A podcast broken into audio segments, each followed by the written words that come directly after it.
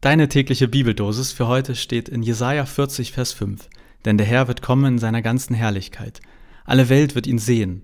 So hat er selbst es angekündigt. Und aus Johannes 1, Vers 41. Wir sahen seine Herrlichkeit. Es war die Herrlichkeit, die ihm der Vater gegeben hat, ihm, seinem einzigen Sohn. Er war ganz erfüllt von Gottes Gnade und Wahrheit.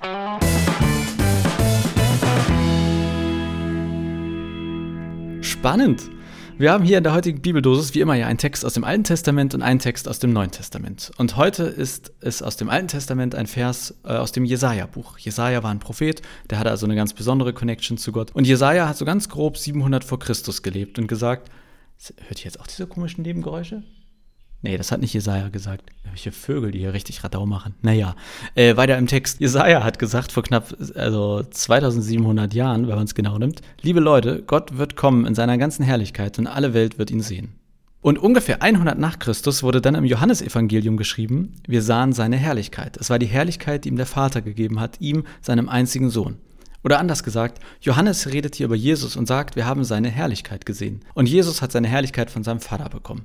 Die Frage ist jetzt also, ist das hier die Herrlichkeit Gottes? Ist Jesus der bzw. das, was Jesaja da angekündigt hat, angekündigt hat? Und was ist überhaupt Herrlichkeit? Der Duden sagt dazu, immer beste Quelle, habe es auch fleißig gegoogelt, wollte schon gedudelt sagen, aber das ist was anderes. Der Duden sagt, Herrlichkeit ist die höchste Schönheit, Punkt, Großartigkeit, Punkt.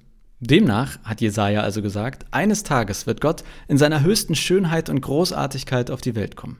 Und ich würde sagen, klar bleibt es am Ende Interpretation, ob Jesus diese angekündigte Großartigkeit Gottes nun ist. Aber ich glaube, dass man wenigstens sagen kann, dass Jesus diese Großartigkeit Gottes erhalten hat. Ob er sie jetzt ist, streiten wir uns später drüber. Heißt für mich letztlich, Johannes sagt, wir haben in und durch Jesus Gottes höchste Schönheit und Großartigkeit gesehen. Gut, jetzt ist Jesus schon eine Weile nicht mehr auf der Erde, aber ich glaube, dass wir heute mindestens noch von Gottes höchster Schönheit und Großartigkeit lesen können, nämlich im Neuen Testament, in den Berichten über das Leben von Jesus, in den Überlieferungen seiner Taten und Reden.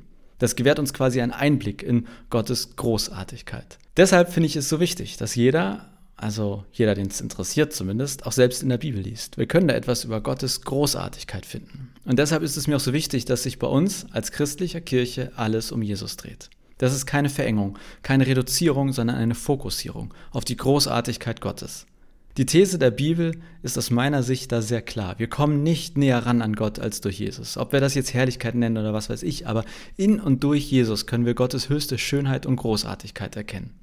So, aber dafür müssen wir heute eben unsere Nase, also jetzt nicht unbedingt heute, aber so heute im Allgemeinen, auch immer noch unsere Nase in die Bibel stecken und die Texte über ihn lesen, dann gemeinsam drüber nachdenken, diskutieren, versuchen, das möglichst gut zu verstehen, was wir da lesen. Ich habe das Gefühl, das wird heute eine kleine Werbe-Motivationsfolge zum Bibellesen, vor allem über die Sachen über Jesus und überhaupt vor allem Jesus. It's all about Jesus. Und wenn man es auf Englisch sagt, ist es immer noch wichtiger. Wir können uns gerne darüber streiten, ob diese These stimmt, aber für mich ist die christliche Kirche und die These des Neuen Testaments Jesus ist entscheidend in jeglicher Hinsicht, aber eben auch, wenn wir Gottes höchste Schönheit und Großartigkeit erkennen wollen. So, und was jetzt genau diese Schönheit und Großartigkeit ist, dafür bräuchte ich ein paar mehr Folgen. Das müssen wir wann anders klären. Aber heute gab es zumindest die Erinnerung, wo und wie wir etwas über Gottes Herrlichkeit herausfinden können. In der Bibel, in den Berichten über Jesus. So viel für heute. Ich wünsche dir einen schönen, großartigen, ja herrlichen Tag. Mach's gut und bis morgen.